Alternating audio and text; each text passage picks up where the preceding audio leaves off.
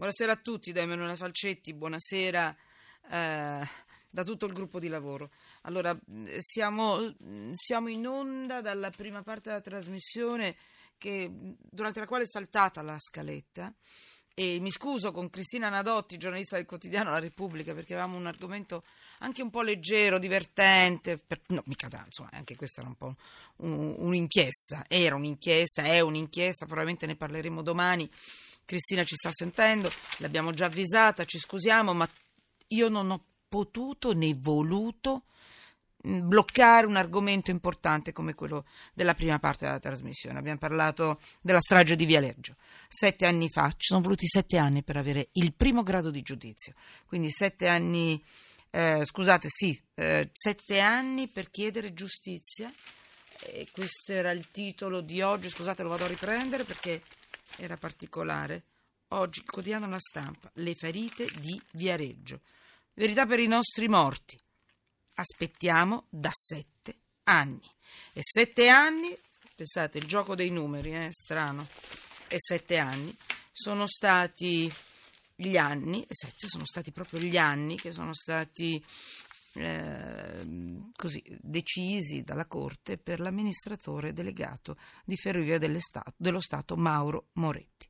Sono stati condannati anche gli ex dirigenti di RFI e Trenitalia, Mauro Michele Elia e Vincenzo Soprano.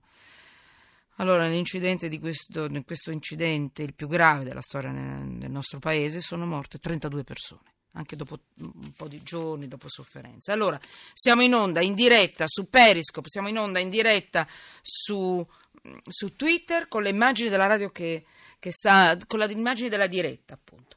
Gli sms per i vostri messaggi 335 699 2949 Twitter chiocciola sotto inchiesta. Piccola banalità, mi avete scritto in tanti per chiedermi come sto. Non ho niente di grave, solo questa influenza malefica che mi perseguita da due settimane perché probabilmente non sto a riposo e sono... ecco quindi grazie grazie ma va tutto bene. Chiuso non voglio parlare di me. Carlo Rimini però grazie perché avete mandato dei messaggi di una bellezza di una dolcezza. Grazie a tutti voi. Carlo Rimini avvocato docente di diritto privato all'Università di Milano benvenuto. Buonasera. Non voglio eh, rinunciare anche a questa notizia facciamo un flash facciamo un un botto e risposta all'avvocato Rimini, come sa fare lei, però una notizia particolare. Bambino conteso tra i genitori che si sono separati a Trieste. Ora deciderà lui dove andare. Vi leggo eh, qualche riga. Eh? Mm, un bambino conteso deciderà se vivere in Italia con il padre o nel paese di sua madre, in America Latina. La decisione è stata presa dal Tribunale dei minori di Trieste oggi nell'ambito di un procedimento di affidamento che si trascina da diversi anni tra un padre triestino che ha in affidamento il figlio di sei anni e la madre originaria di un paese sudamericano. Mm, ed è arrivata fuori questa sentenza. Eh, il bambino deve decidere hm, tra Trieste e questo paese oltreoceano. È veramente una decisione innovativa, Carlo Rimini, quella del Tribunale dei minori di Trieste? No. È normale far decidere a un no. bambino di sei anni cosa vuole allora, fare? Non, in realtà non deciderà lui. Ah. Eh, nel senso che la, eh, ecco mi dica cosa dice la legge e poi mi commenti lei sta notizia certo, il Tribunale minorenni di Trieste eh, ha eh, sicuramente deciso che il bambino deve essere sentito deve essere sentito, generalmente poi viene sentito con l'ausilio di uno eh, psicologo. Eh, deve essere sentito perché le, le, le, le convenzioni. Mi scusi, quindi non ha il trauma del processo, dell'aula del tribunale, non, ci sono dei modi particolari. Vengono sentiti con dei modi ah. particolari, in un'aula protesta. Ecco. Eh, senza vedere la corte, senza vedere gli avvocati, quindi di solito vengono sentiti eh, con giudizio e buon senso. Non tutti i tribunali sono attrezzati, credo che il Tribunale un tribunale sia. attrezzato per non traumatizzare i bambini. Dopodiché il bambino viene sentito, eh, ma non è che gli viene chiesto di decidere.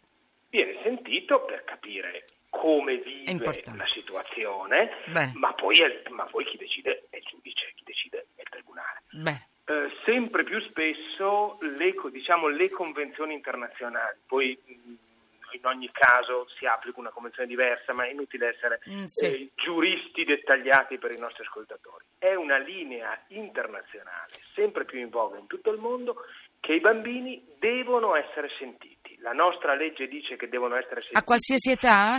Da quando hanno la possibilità anni, di parlare? Se hanno 12 anni o anche di età inferiore ove dotati di discernimento, dice la nostra legge, le convenzioni internazionali sembrano imporre al giudice di sentire il bambino eh, sempre a età inferiori, quindi questo ove dotato di discernimento viene sempre di più interpretato con sentirli sempre di più. Ogni volta che è possibile prendere contatto con i bambini. Naturalmente più grandi sono, più il giudice li può sentire direttamente senza l'ausilio di uno psicologo. Più piccoli sono, più ci sarà una, la mediazione di un esperto, di un tecnico. Più piccoli sono, meno la loro volontà è importante, più grandi sono, più la loro volontà è importante. Ma la volontà del bambino non è mai decisiva per il giudice è sempre il giudice che poi decide. Questo dice la legge.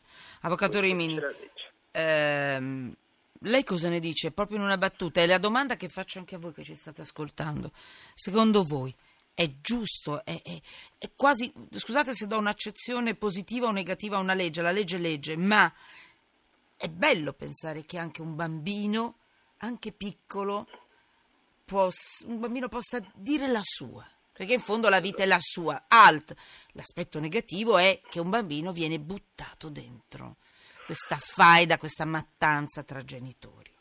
Allora, eh. io penso Cos'è meglio per casi, il bambino? Io penso che in molti casi sia opportuno che il giudice a un certo punto guardi questo bambino negli occhi e il bambino abbia in certi casi la possibilità di essere sentito, essere ascoltato. Credo che non sia opportuno, però la mia è una voce mm. eh, contro il vento, perché l- la linea generale va in direzione opposta. Però in base alla sua esperienza, perché Io Avvocato Rimini l'ha, che, certo, eh, sen- l'ha intervisto da vent'anni su questi temi, perché è stato il primo lei sì, sui matrimoni misti. Sì, siamo invecchiati tutti e io due, pesante. io, eh, però. però. lei è stato il primo ad annusare purtroppo questi problemi di matrimoni misti e bambini che vengono portati via. Dati da una parte all'altra. Si ricorda. Ecco, io, io penso che eh, queste convenzioni internazionali e la legge italiana che obbligano sempre di più il giudice a sentire il bambino, qualche volta portino a delle forzature, perché non sempre è necessario sentirlo bisognerebbe lasciare un po' di mm. più al giudice la discrezione di scegliere quando sentirlo e quando no. L'obbligo di sentirlo qualche volta è eccessivo. Tra l'altro proprio su questo punto si sta consumando uno scontro tra i tecnici italiani e i tecnici europei nella rinegoziazione di uno dei regolamenti europei perché eh, i tecnici europei guidati da, da, dai giuristi tedeschi vogliono proprio un obbligo sempre incondizionato del giudice di sentire il bambino. E i, giudici, i tecnici italiani, che poi generalmente sono giudici, nell'ambito di queste convenzioni europee cercano di dire, ma insomma sì, sentiamoli, ma cerchiamo di capire quando è necessario sentirli e quando no. Non obblighiamo il giudice tutte le volte a compiere questa formalità. Io devo dire che sono d'accordo con la posizione italiana che cerca di imporsi a livello europeo per evitare che diventi un obbligo incondizionato. Ho capito. Grazie, Avvocato Rimini, docente di diritto privato all'Università di Milano. Grazie, davvero, buon lavoro.